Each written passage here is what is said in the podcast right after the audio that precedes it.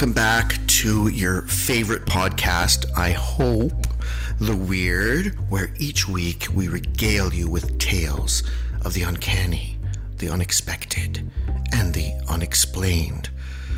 I'm giving you a very formal introduction this week just because I felt like it. So there's no mention of Gilboa Foods or jetpacks or anything, just a very normal introduction to a podcast. I could be part of the Parcast Network. And my co host is. Oh. Oh, I'm allowed to talk now? Well, that was a boring entrance to the show. Hey, folks, welcome to The Weird. I hope you've stuck around after that long ramble through the weeds of disparity. Ugh. I hope your uh, story is better this week than that opening. Woo-wee. Jetpack. You know, it's moments like this that I truly believe that deep down inside you're a terrible fucking person. Yeah, no, you're uh, you're not wrong. And I'm sure I'm not the first person to tell you that. My core is rotten. It's not. There's not even a core there. It's an empty vacuum of space. I, yeah, it's it's another dimension. It's, a so black right. hole. It is a black hole. Well, Dan, I'm super fucking happy to be here. How are you doing? Uh, you you were complaining right before we got on air. Is it on air when you're podcasting? Uh, about the heat. Oh my god. Oh my god. I It's very hot. my house is still not set because I can't move my recording studio down to the basement till the basement's finished. So right now I'm stuck in a spare room upstairs. I, a lot of international people will know the Celsius, so it's about 35 Celsius in this room, and so that's what 90. Oh my god! 100. It's 35 degrees Celsius in your room. It was earlier. Well, why? Sorry, you don't have air conditioning. We do, but there's boxes all over Move the them. The What's grid. I will. I'm going to move them next week. It's because we're having a heat wave, and it's horrible. And I was listening to the news on the way here, and there's like all these floods and fires everywhere, and still we continue to do nothing about climate change. We do little things when we need to do big things, and I'm not going to preach about that because that's not the nature of the cast. But oh my God, we are a doomed race. Yeah. Well, maybe you can cheer us up with your story this week. I have no idea what you're doing, so watch this. It's gonna be super depressing. It's not actually. It's just super puzzling. Okay, like good. you. Yeah. Mm-hmm. Sorry, I just took a, a big swig of my very generous glass of lemonade. I needed it. Oh, that looks really good. It's frosty, and my new fridge, which is finally here and installed, makes crushed ice. Oh, that's nice. So I feel very glamorous. I feel like I'm at a steakhouse. Well, I cheers you with my uh, iced tea. Who doesn't want to feel like they're at a steakhouse, really? So, Dan, I mean, you already know because we talked about it earlier. We often don't, but this time we did. The nature or the subject of my um, dissertation this week. Are you going to burst into song? What was that? That was my phone. All right, sorry. I th- honestly, I thought you were going to start singing Rainbow Connection. I love that song. Did you ever see the Jim Henson funeral when they all sang it? Oh, it's beautiful. I've read about it. It's a very beautiful moment. I'm telling the story this week of a very famous UFO abduction. You know, earlier, uh, way earlier in the Weird's infancy, I told our listeners the story of Betty and Barney Hill, I believe which that was episode three. Probably, yeah. It's way back in the Wayback Machine, uh, which is probably one of the top 10. And this is another one of the top 10 UFO abductions in the world. I'm going to tell you the story of the abduction of Travis Walton. And any of our listeners out there, if you ever had a chance to see a movie called Fire in the Sky from the early Oh, 90s, starring D.B. Sweeney, who they thought would be a big thing and obviously wasn't. Yeah, he didn't pan out. He did not. He was in that movie, and it was the story of this of Travis Walton, Okay. which is what I'm going to tell you tonight. But the movie deviates a lot from what really happened, as most Oh, okay. movies do. Okay, cool. Yeah. All right. Yeah, it's not like Boys Don't Cry, where they follow it very carefully. The movie Fire in the Sky really took a lot of liberties. So, uh, Travis Walton, we're going back to my favorite year, coincidentally, which is 1975. A lot of things happened in 1975 because we've. This is, I think, the third or fourth podcast where it's been specifically 1975, and you know I love that year because it's the year of Jaws, and so much happened that year. Pringles were introduced. It was a. It was a. What was big year. introduced? Pringles. Really? Yeah, the Potato Chip Institute International tried to sue them because they were reconstituted potatoes. They weren't actual slices of potatoes. Was that what's wrong with them? They said you can't you can't call these potato chips because they are not. I don't like Pringles.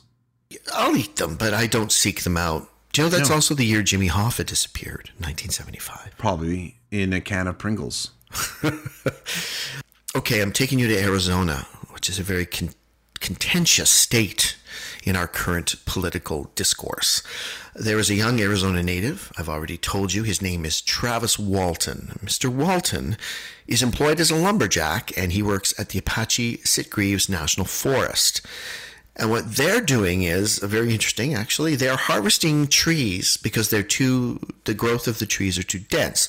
So they're harvesting weaker trees to allow the bigger, stronger trees to flourish. So they're actually doing a kind of a f- forestation thing. I never pictured Arizona as having much forest. They do. It has a lot of forest. Pines and stuff, I guess. Yes.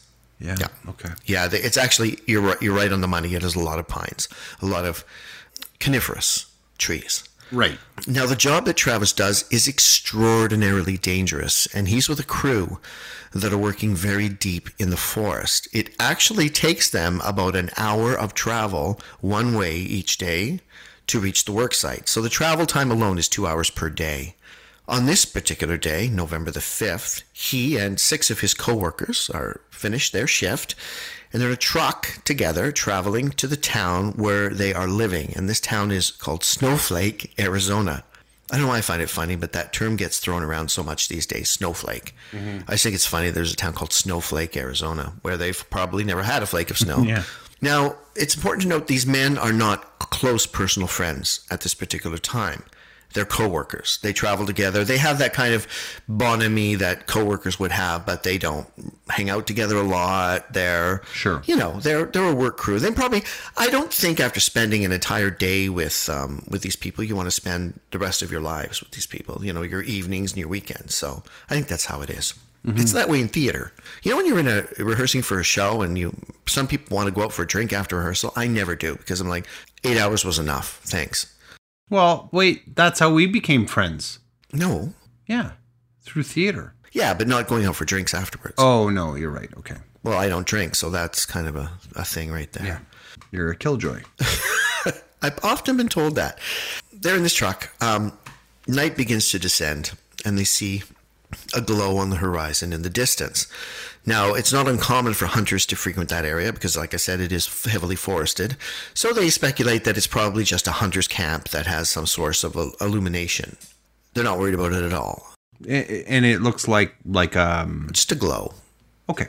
There's no shape to it. It's just a glow on the horizon, like you know, Right. You know, like when you're driving and there's a car coming over the hill, but it's not yet over the hill. Yes. They can see the sky illuminated a little bit. It's not that they actually see the source of the light. Got it. You got it. You advance to the bonus round. oh my god. As they get closer, they actually discover that the glow is not coming from anything on the ground, but is coming from the sky. Oh. They're very puzzled by this. And they wonder because they try to think, well, what could be causing this? Perhaps a tree has been struck by lightning and the crown of the tree is burning. Mm-hmm. And this is not an unusual sight in this area because where they are, and this is again uh, the Apache Sitgreaves National Forest, it has the second highest incidence of lightning strikes in the U.S. Okay. Yeah, so it's not a far fetched theory. There's tons of lightning strikes there because it's flat, it's dry, and there's a lot of trees. And when they get struck, these trees, because they're denser at the crown and not at the bottom, that's what the part that burns is the crown. Fires in that area are extremely dangerous and must be extinguished immediately. So they drive closer because they figure we would better get a look and see if there's anything that we can do. Now it is then that they see that the glow that they have been observing is actually a strange saucer shape. The entire surface of that shape is glowing and it appears to be metallic. All of the witnesses noticed that the quality of the light itself is very strange and unusual and not something they had seen before. Travis himself estimated the craft to be about 40 feet long. One of the men in the truck at that point states very loudly, That, that is a flying saucer! So they stop the truck. At that juncture, the men argue about what they're going to do. And it was then that Travis decides to approach the strange object. because he assumes it will head away. So he gets out of the truck and walks toward it. It does not move away. And it is a saucer shape, It is a saucer shape. about 40 feet in diameter. Exactly. Okay. The men begin to shout urgently for Travis to get the hell back into the truck, but he continues to slowly approach the craft. As he gets close to the object, a loud noise is heard and the shape begins to move. At that point, Travis is very scared and ducks down behind a log. Now, by this time, the men, his coworkers, are screaming at him to return to the safety of the truck. At that point, he stands, intending to run back to the truck and finally, you know, obey what they're suggesting he do. He feels a sudden shock travel through his entire body, and he later described it as being akin to receiving a really harsh electric shock. Okay. The men in the truck claim that he was picked up by an invisible force. They witnessed this and thrown approximately 20 feet where he lands on his back, and he is unconscious. He does not move. He has flown so far through the air, like think 20 feet. The men assume that he has been killed. His friends at this point are terrified. They're afraid that they themselves will be attacked. So they urge the driver, the one of their crew members who's driving the truck, to get them the hell out of that area. He obliges and they speed away in the truck. And leaving him behind. They're scared. I would have. Yeah, no, well, um, yeah. They thought he was dead. He looked And dead. they're not close friends with him, too, I guess. well, it's 20 feet and he landed on his back and he didn't move, right? Right. Yep. No, I get it. Who are we to judge? Well, it's 1975 too. In any event, he would have needed medical help and there were no cell phones. Correct. As they are leaving the scene, they look behind them to see the strange object moving up and away into the sky. Now, they were later, and this is just like you, heavily criticized in the media for leaving. Hold on. I'm also heavily criticized in the media. No, you are criticizing them for leaving. I was criticized once in the media. You're not following me. No, I am following you. It's okay, mother. just- It's okay. It's okay, mother. It's time for your nap. I'm crit- yes, they were also criticized for leaving their coworker behind. Yes, and you also criticized them for the same thing. So I know. Yanking your tank top. I am wearing a tank top because I'm dying. However, Travis himself, and you can hear him say it in interviews to this day, supports the decision they made because he said they thought he was dead and they wanted to survive. Right. But I mean that when I say it's easy for us to sit here and judge that, or anyone to judge that, unless you're in that situation. You don't know how you're going to react and what's going through your thought process. And you're also in a fight, flight, or fright mode. You're not thinking, you're just you're reacting. So that's that's I, I actually do understand that. And I've seen interviews with the guys, some of the guys, and they say, dude, we thought he was dead. We thought he was dead. He flew up in an arc in the air and landed heavily. Right. It was a big puff of dust on the ground. We thought he was dead for sure. As they speed down the dangerous road, they see some deer hunters and try to reach them, but they cannot. Deer hunters are in a, they're in a car ahead of them. Okay. So Mike, who is the actual driver of the car, pulls over and they argue, and he says, "We got to go back." Hmm. But the others counter argue that it would be more prudent for them to continue on and seek help. Mike, the driver, then states that anyone who doesn't want to go back can wait on the side of the road. So the men, I guess, calm down and decide to remain in the truck and go back. They don't want to be left alone on the side of the dark road after what they've just seen, and they figure strength in numbers. So they head back in the direction of the incident. Well, that speaks volumes actually then to their character. I think that once they've had a chance to calm down, to collect their thoughts, they did go back and do the courageous thing. Absolutely. Absolutely. So they see the craft in the sky speeding away, and it's going in a northeasterly direction. They figure, well, the craft is gone, and they, they can see no sign of Travis, so they figure, well, we, we've got to go get help. So they make it to Snowflake, and they immediately seek out the help of the police. Now, the police mm-hmm. at this point are understandably very skeptical. They actually believe ultimately that the five men have murdered Travis Right. and have hidden his body somewhere. So they initiated an investigation, sort of using that as their guidepost. Okay, so this is interesting right off the hop. I have to say this because whenever we hear these stories, I'm like, okay, so they told a story. I was abducted. Believe me, the fact that this story enters the public record again with these guys going to the police, possibly incriminating themselves in a crime that they didn't commit, but still, that that that that lends some credence to what they saw. Exactly. And so the police begin an investigation designed to support the theory that this these guys have killed him. Right. And they're trying to cover it up. So they deploy more than 50 men to conduct a thorough search of the area. They also used helicopters to help, and the helicopters conducted extensive aerial searches. Neither the people on foot or the aerial aerial searchers found anything. There was no trace, nothing. At that point, they focus on one of the crew members, a guy named Allen Dalis, mm-hmm. and he had gotten into a physical altercation with Travis a few days before the incident, and of course, the fight was over. A girl, Right. right? At that point, Dalis is asked to take a lie detector test, and he passes it. So they kind of scratch him off the, the list. Days pass, and they can find nothing. No evidence Travis is gone.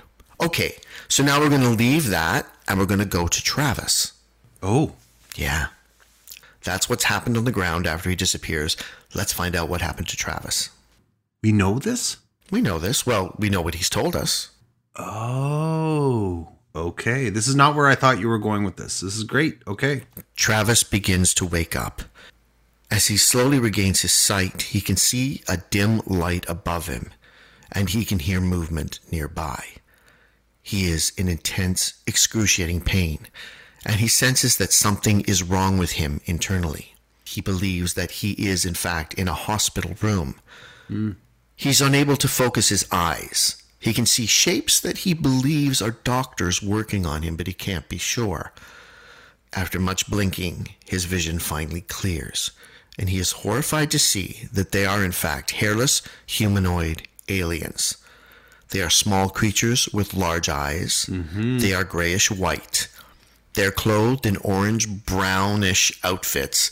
And just to give you reference, these appear to be the grays that we routinely see in the UFO story. Well, and we were ta- we talked about this in the Bob Lazar uh, Yeah. episode. That's what he claimed to have seen as well at, in uh, Area 51. Yeah. Yep, these are the famous grays. Well, once he sees these creatures, he loses his mind.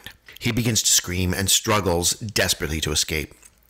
He finds it very difficult to move. He finds it almost impossible to breathe, but he manages to make it to his feet. He grabs a metallic object from a table and attempts to strike one of the creatures. When they see that he's fighting, they retreat through the only door. He tries to escape. He follows them through the door and turns to the left. Now, I should note that the aliens had gone to the right when they exited the door, so he figured, I'll go left because I don't want to run into them again. He has no idea that he is now airborne. He stumbles down a hallway and sees a chair and a number of buttons. There's also what appears to be a screen with black lines and symbols on it. Now, he can't recognize the symbols and has no idea what he's looking at, and he's desperately trying to find a mechanism that will open a door. He touches a part of the control panel, I'm going to call it that, and it moves in response to his touches. Then suddenly, a figure appears. From what he can see, the figure is human. Hmm. It is dressed in blue coveralls with a helmet. It has long hair and appears to be a man. The man motions for Travis to follow him. Travis does so, and they move through a narrow passage. Travis notices that at this point the air is cooler and much easier to breathe. The strange individual urges Travis to come forward again, and he seems to be in a bit of a hurry. Travis has speculated later that at this point the craft was in a larger ship or perhaps a building. So a hangar of a ship or a hangar that's actually a building. So no longer in the original ship. He thinks he's in something larger. He exited it when he was following the aliens. Oh. Yes. Oh. So he's the, that ship is inside of a bigger ship or hangar. oh, interesting. So Travis tries to engage the man because he believes he's a man in conversation, but the man does not answer. The figure ultimately takes him into a room, and there are other similar human figures there. The figure then leaves Travis alone in the room with the other humans, and Travis begins to ask them questions, but they too refuse or just do not answer. They motion for him again and again to lie down on a, on a table. He resists because he is absolutely terrified. Finally, they force him down onto the table. He said that they were incredibly strong. And one of the humans, who is obviously female, administers an anesthetic through a breathing mask and he is once again rendered unconscious. Hmm. When Travis comes to, he feels cold air on his face. He sees a light above him that is slowly retreating into the darkness. He looks around and realizes he is back in the field where he was originally taken from. And he doesn't realize it yet, but he has been away for five days. Oh my. His clothes are on backwards. He then gets up and manages somehow to travel six miles on foot to an Exxon station, which is along the highway. It is there that he finds a phone booth, and he immediately phones a friend. Because of the panic that is evident in his voice, the operator decides to listen in on the call. I love that. Just busybody operator. Yeah, the olden days. Yeah, eh? she, and she's like, hmm, I'm just going to listen on this one. she becomes alarmed when she hears what he has to say and contacts the sheriff. So the friend that he's talking to hears that Travis is in trouble, retrieves his brother, and they come to collect him in the car. And they bring Travis to his mother's house. So later that night, officers, at the behest of that nosy operator, arrive at the location of the phone and they dust there's three phones there and they dust them all for prints for fingerprints the story of his experience makes it into the media and they descend on him and on the town How did it? How did it make it to the media? his uh, friend told a friend. Right. his mother told a friend. It was you know i told two friends and i told two friends. It was that. It was just word of mouth. And the whole and it spread and kaboom it's in the papers. And all of a sudden every ufo aficionado in the world is there. He's given a lie detector test which he fails. Oh. yeah, but I would note that he goes on to be given, and he, in one of his interviews, said he's been given about 50 lie detector tests since the abduction. He's only failed one. That one. And that's also corroborated. There's other times that he took lie detector tests that he passed with flying colors. So I don't know how much credence we can give to lie detector tests, right? Mm-hmm. He is also given a drug screening test, and no traces of drugs are found. He's also given a full battery of medical tests. This includes blood, urine, and even an EKG, and no irregularities are identified. At this point, skeptics argue that he has fabricated the whole story and that he was actually hiding for the five days in the wilderness. Other folks believe that what he experienced is something called transitory psychosis, where you're, you know, for a certain period of time, you become psychotic. You are in a psychotic state. However, psychiatric tests that he was subject to reveal that there are no signs of such an event. And that theory cannot account for the other people in the truck also seeing the craft.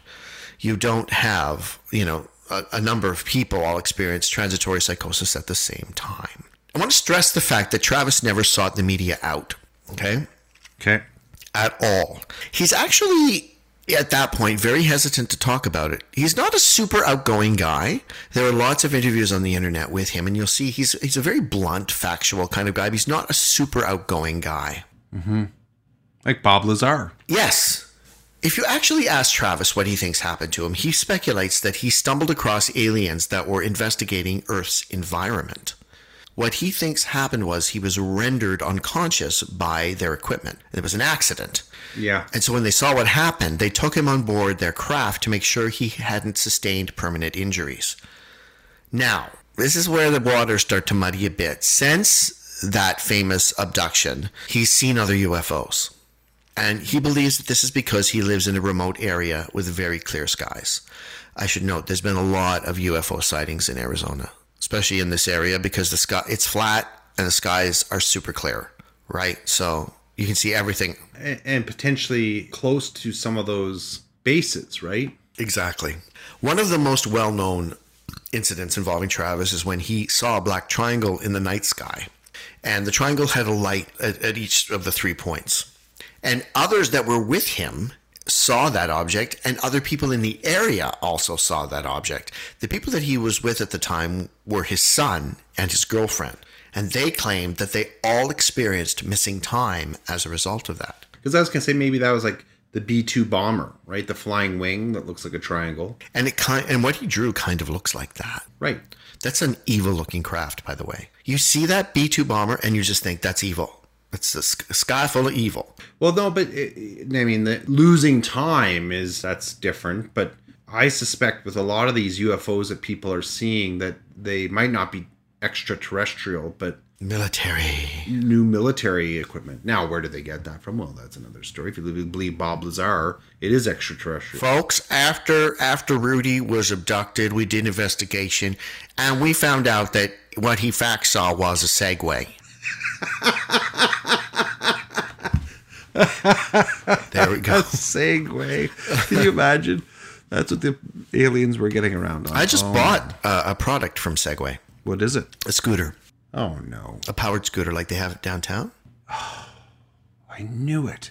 You're going to end up in one of those leather-clad scooter gangs. You fit in with your tattoos. You could leave the tattoos alone. and you're gonna change. You're gonna lose all your friends. You're gonna start hanging out at the scooter bars. Oh, I've seen this story play out before, and it ain't pretty. Too bad.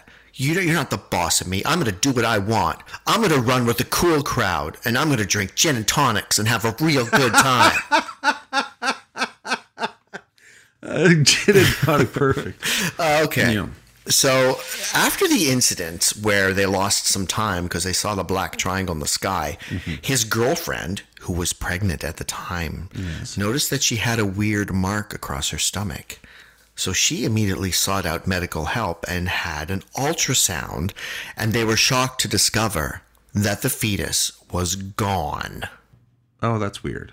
And this was she was confirmed as being pregnant by medical doctors prior. Okay. Why do you sound like this? Are you living in a tube? Because I I, I uh, had a little air bubble. My name is Dan Lashwa, and I live in I had a nice pasta with sausage, and it gave me uh, an air bubble there uh, as I'm digesting my meal. How can you eat pasta and sausage during a heat wave? That's like winter food. It was a, a nice light olive oil based sauce. Like it wasn't like a heavy cream sauce. I'm getting cramps just talking about it. We had salad the other night. There you go. That's appropriate. Travis believes that governments are aware of extraterrestrial activity, so he supports that camp. Sure. So in 1986, he was approached to make a movie about his experience, which was eventually released in 1993. It took six years to make under the title Fire in the Sky. Was there a book first? No, there's a book after. Oh, interesting. Yeah. Okay. Now, a few little notes. That's the foundation of my story, but we're going to talk a little bit more. Now, Muhammad Ali, you remember Muhammad Ali, the The fighter? boxer. He had a training camp in the area around Snowflake, and he himself claimed on two separate occasions to have seen UFOs in the sky. Really? I didn't know that, and that's I didn't know verified. that either. Weird. At the time of the incident, the original incident where Travis was taken, there had been several cattle mutilations in the area that the sheriff's department was actively investigating. Mm-hmm. So you know how the things always are go hand in hand. Mm-hmm. And it was the typical cattle mutilation that we become familiar with, the surgically precise one. Like the ones we talked about, Skinwalker Ranch. Because you know, when I was a kid and I used to read like you know Ripley's Believe It or Not and all that, Yeah. and they would mention cattle mutilation, I never realized that they were performed with surgical precision because the word mutilation I think is very misleading. You know what's interesting in talking about this, Eh, like going back to you know these beings taking him aboard the ship, maybe trying to help to make sure that he's he doesn't die. It was an accident. Uh, putting yourself in their shoes, right? You've got this primitive being. Uh, you don't want to hurt it, maybe because you you're studying these things or whatever. And then this thing starts acting violently, and they're just doctors, right? They're just scientists. And they're oh, you, and they, they get out of there. What this also reminds me of, uh, like when you start talking about like the cattle and and them analyzing forest or agriculture or, or wildlife. I just finished reading the book Erebus by Michael Palin, and it's about the Erebus and Terror, the two ships that were part of the Franklin expedition, looking to get through uh, the Northwest Passage in the 1840s, and they sunk. And I don't know if you remember this, but like five years ago, they were discovered on the the bed of the Arctic Ocean. That doesn't sound like a fun read. It was great. It's very interesting. Sounds dry. well, the, so these two ships had a pretty lengthy uh, history before sinking. What is that noise? Are there people running in your house? They're, my children are doing something downstairs. I can really hear it. I'm gonna yell at them. so the, the one of the things because they were ships of science, they would always have a doctor on board, and one of his jobs was to collect specimens. Mm-hmm. Like, and Michael Palin writes about this. It's actually kind of funny, but this guy murdered thousands of birds and seals and like anything he could find, he would kill it and then dissect it. Like he would analyze the whole thing, right? And it just makes me think of these aliens in the same way that they're just doing what we've done to other animals, whether they're doing it to us by probing us or whatever, or, you know, they're taking apart cows. It's no different than what we've done for hundreds of years since the Enlightenment, you know? One time outside my house, there was a pigeon who had become caught in a power line. Oh. And so one of the neighbors had called and they had come and gotten it out of the power line and just left it on the ground at the foot of the power line in some tall grass. And I went out and found the pigeon, and the pigeon had a broken leg, Yeah. but it was otherwise intact. Mm. So I put the pigeon in a big box with some soft fabric in the bottom, and I brought it to the hurt bird sanctuary that they have Yes, here in yes, Ottawa, where right, they yeah. will nurse them back to health. Yeah. And I remember getting that pigeon in the box was such a fight. The thing fought me so aggressively and it hurt me a lot actually and i was scared i was going to get sick because you know you don't know what they're carrying and it was that i just couldn't communicate with the pigeon that i was trying to help it Right. Right? Exactly. it just was going sh- ape shit because it was in a foreign place in a mm-hmm. it, its world was not a box and it's like travis walton's world was not these glowing corridors by the way Yes. he said that the structure itself all of it glowed there was no source of illumination. Everything was illumination. Right. which is kind of cool. Yeah. also annoying if you have a headache. Can you imagine? Can you imagine? I'm gonna go lie down in the dark. Yeah good luck with that. So the aliens that he saw, these greys, are exactly what Whitley Strieber saw, what Lazar, what everybody claims they've seen. Mm-hmm. Greys, hairless, the big black pupilless eyes, all of it, the small fingers, all of it. Interesting. Yeah. Kind of makes you think, oh, and by the way, he wasn't a UFO aficionado What do you mean? he wasn't into that. So um, he wouldn't have been, uh, he wouldn't have had an awareness we know of of the Greys or of those legends. Because it's also 1975 and that really hadn't gained any traction yet. It's interesting that you say that too, because like Lazar comes out with his claims in the late 80s, early 90s, before that movie comes out. And I'm not sure that Lazar would have been aware of that. So that, I mean, again, that's not proof, that's not evidence, but it is interesting that there's a similar uh, recounting of these creatures in multiple stories. And they're all described in the exact same way. Now, Travis is still on the go. He's very much alive and he's very much on the circuit. Mm-hmm. You will see him interviewed like a thousand times. I'm sure we could get him if we wanted to get him for an interview. He still lives in Snowflake. Wow. Snowflake is now kind of a UFO town, the same way that Roswell is. So that phone booth, for example, that he phoned from is a tourist thing that people go and take their picture at, and because this is such a well-known story of abduction. Now, the movie made it the legend, the big legend that it is. That's when it came out really heavily into the mainstream. The movie is not like what happened to him at all. Uh, if you see what happens in the ship, it's way more detailed than what happened to him. Like there's these weird membranes they put over his face. It's violent. Yes. Yes. And if you watch afterwards, the way Travis, what Travis goes through afterwards in Fire in the Sky isn't really what Travis went through in real life. Okay. Because he's like hiding under tables crying and like Yes. really psychologically damaged. Well, Travis, the Travis Walton that I know and that I witnessed in so many of these interviews that I watched, he's kind of, like I said, he's a bit of, um, he's stoic. He's a very stoic guy. He's very pragmatic. He's not an emotional person at all. He's never deviated from his story, really. It's always been the same. Okay. But he's on the circuit. If you go to a UFO convention, he's probably going to be there. So that's, and that's a detractor because he is profiting big time. Big time. And he made a lot of money off Fire in the Sky. Yeah. He's written a book and done a documentary afterwards uh, to sort of set the story straight about what actually happened to him. Okay.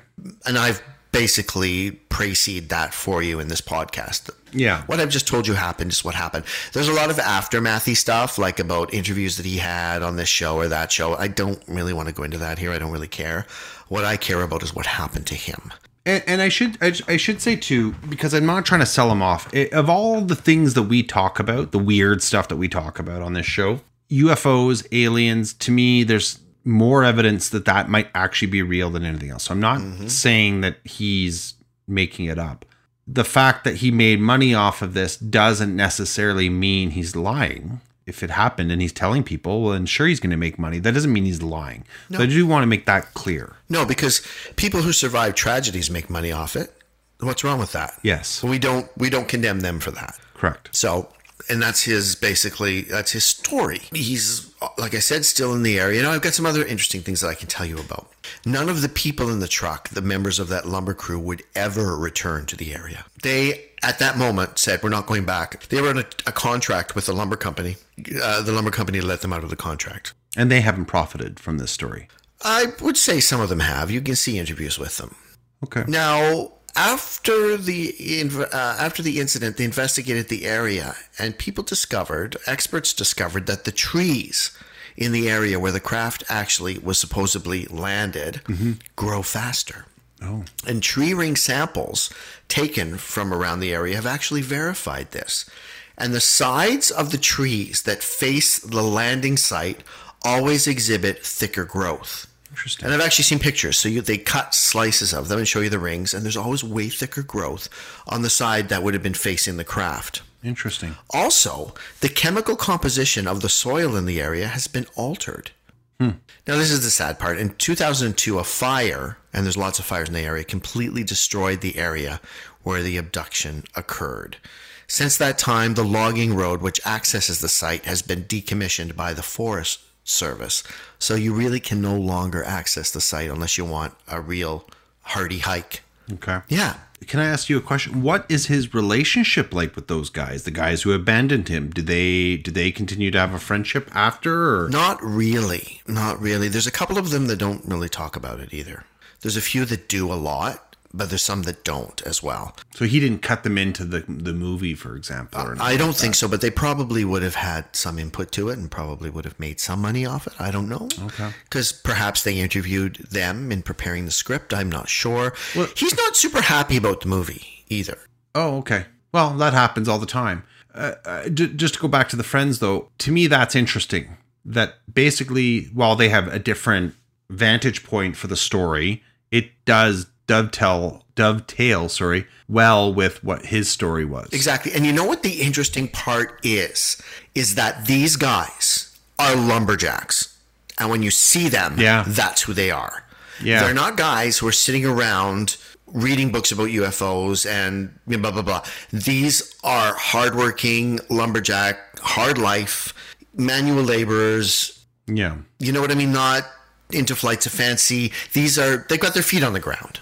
Now, and and I'm sure there's all sorts of people that go into that trade, but you're I'm sure the culture within that industry, like most other blue collar trades, doesn't look kindly upon people who tell stories like that. No, and this is also kind of the American South. So you see them; they're all got big cowboy hats, and they're they're very much a stereotype, right? They're that Right. guy. They're exactly what you'd expect. You know, I think one of them actually worked in Texas for a while, and yeah, they're they're what you would expect. They're just feet on the ground, plaid shirt, blue jeans, and cowboy boot kind of guys. Yeah. And these apparently the working conditions at these camps was extremely tough. They worked hard, long hours Yeah. but for good money. Yeah. So everybody's around, and Travis is still around, and you can watch lots of interviews with him. That's all I have. That's a look, that's a good story. It's a little short this week, but I don't care. No, it's not that short. It that's a good no, but that's a story that that's too long of a story to put into like an odds and ends Yes. uh, episode.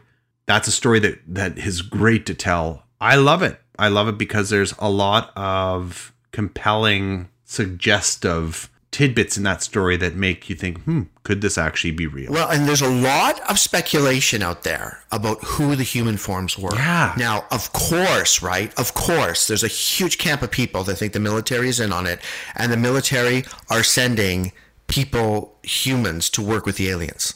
That we that there is a military, bra- an arm of the military where guys are recruited and sent to work with the aliens. Well, if you believe uh, Hitchhiker's Guide to the Galaxy, uh, we are an alien species to this planet as well.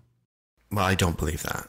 No, you don't. It's a humorous book. no, but you, that's a theory he's Yeah, he's capitalizing on course. from others. Yeah, of course. So I yeah. the guy, the human forms, we don't come across this a lot in other abduction stories. No. the human forms. But here's the issue: there, they didn't speak with him at all. Okay, and he attempted to speak with them, and they didn't, and they could have, and they probably would have avoided.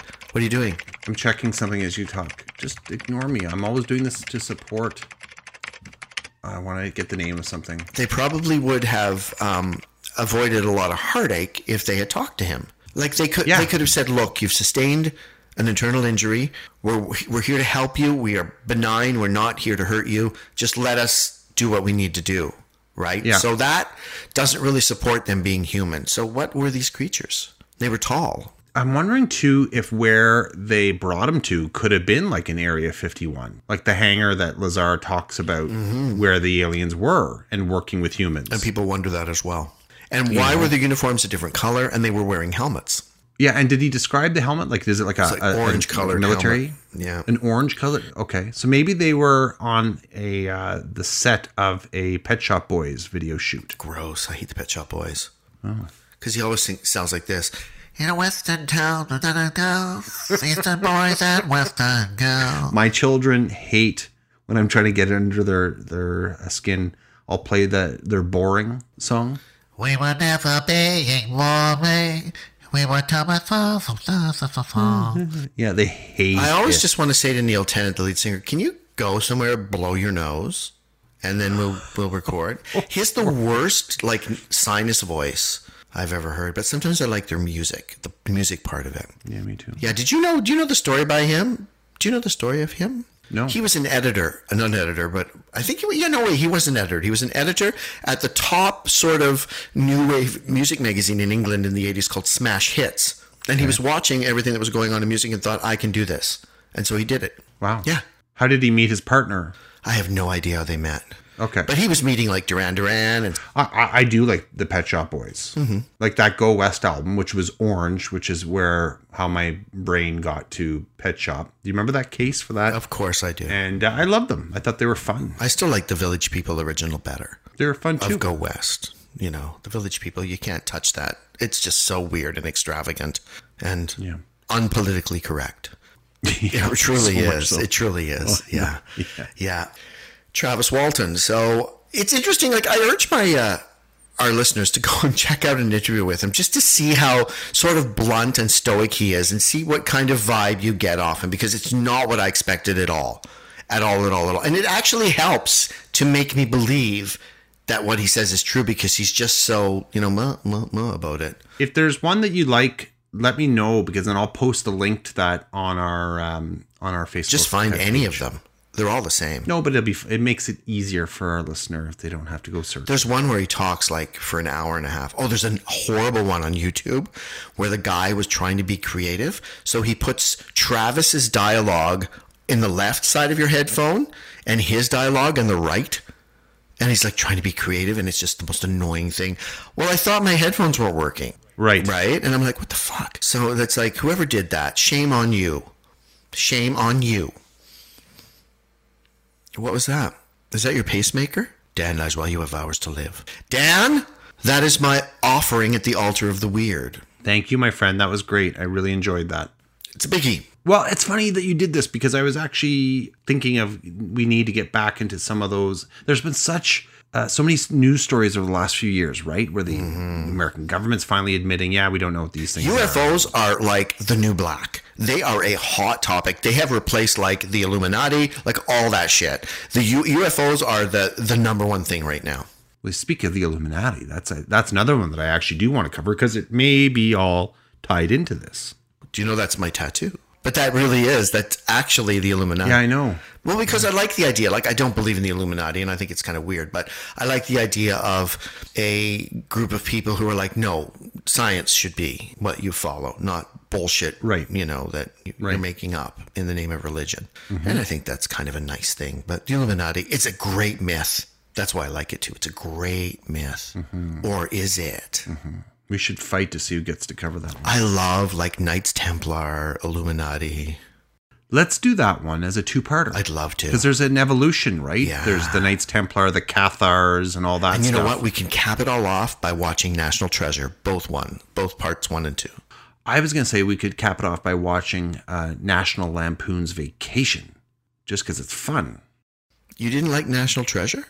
I'm talking about Vacation. It's fun. And then we could watch European Did you like National Treasure with Nicolas Cage looking for stuff and clues? Christmas Vacation, where it's Christmas time in Chicago, and he delights the neighborhood children with uh, the lighting of his house. Are you aware that you're a simpleton, or is it is it just something that you just wear like a, a shawl? Maybe we could watch Elf. Oh, it's back to Alf. You actually do a very good imitation, though, of the, the guy. Alf! He always reminded me of a, the male version of Miss Jane from the Beverly Hillbillies. He would have been a great Willy Loman. Yeah. Ah, Happy, get me some of that processed American cheese. That's a terrible. I just went from really nailing him, and now I. And now shitting all over Death of a Salesman. Yeah, that was a bad one. Okay, folks, we don't want to make you have to sit around and listen to our weirdness all night. That's what our spouses are for. We are very grateful for you for giving us your ears for this last 40 something minutes. Uh, we love coming to you each week with the stories of the weird because this is the kind of stuff that I've loved all my life. Dan has too, and we love the idea that there are other people out there who love it as much as we do. I love the unexpected corners of the world. When you lift up the rugs, what's underneath? Well, that's what we deal with here at the weird. So, Dan, you usually say, hey, share and give and look. Yeah, well, look, you can find us on Facebook. You can find us on Instagram. Search the Weird Podcast, and you'll find us pretty easily. The uh, the best thing you can do for us, folks, if you enjoy listening to the Weird, is to spread the word of the Weird. Let everyone know about the show. If you have uh, an international following, boy, oh boy, thank you, because I think it's you that's been helping us uh, get this show into. Like honestly we have like serious listenership in about a dozen countries now and i'm i'm i find that i'm touched by that because I love that. I, it's overwhelming, and, actually. and and just because it means that we're speaking in a way that uh, transcends our own culture maybe and and uh, in a way that is accessible to uh, people all over the world and that is wonderful. Uh, so yeah please share the word of the weird. If you you know i think itunes has the ability to uh, to rate the podcast. I think a lot of people listen to us through cast which is uh, uh, the web service that we use to uh, to publish our episodes. But if you are on itunes you can give us a, uh, a subscribe and rate us. The biggest thing reach out to us. Say hello. If you have show ideas let us know what they are and we'll be happy to do them in a at a future recording. I think that your kids are running around again. They're probably playing laser tag. I'll never forget that time. They probably are. I'm not kidding. Oh, or something. They built forts. They really like in the- laser tag. Oh, it's something to do. They're going to grow up and be those types. Yeah, Saturday, Imogene, Saturday night we're going to play laser tag, and then we're going to go down to Burger King because it's a two for one Whopper. and then we're going to go sit on the picnic bench and yeah, play with my lighter. You've got my daughter down. Yeah, okay. Uh, so Dan, that's it for me. So good night from Riley. Good night from me, Dan. Bye now. Do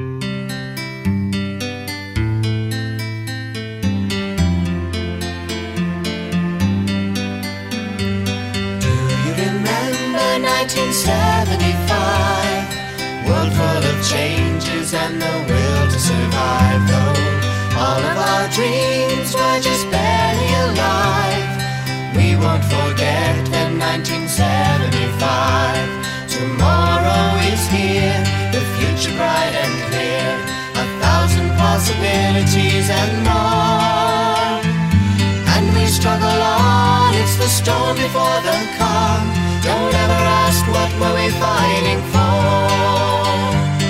If I could hold just one moment in time, safe and protected, then I'm sure you would find. Lost in my slumber where the flame never dies. Now and forever, 1975. Ooh.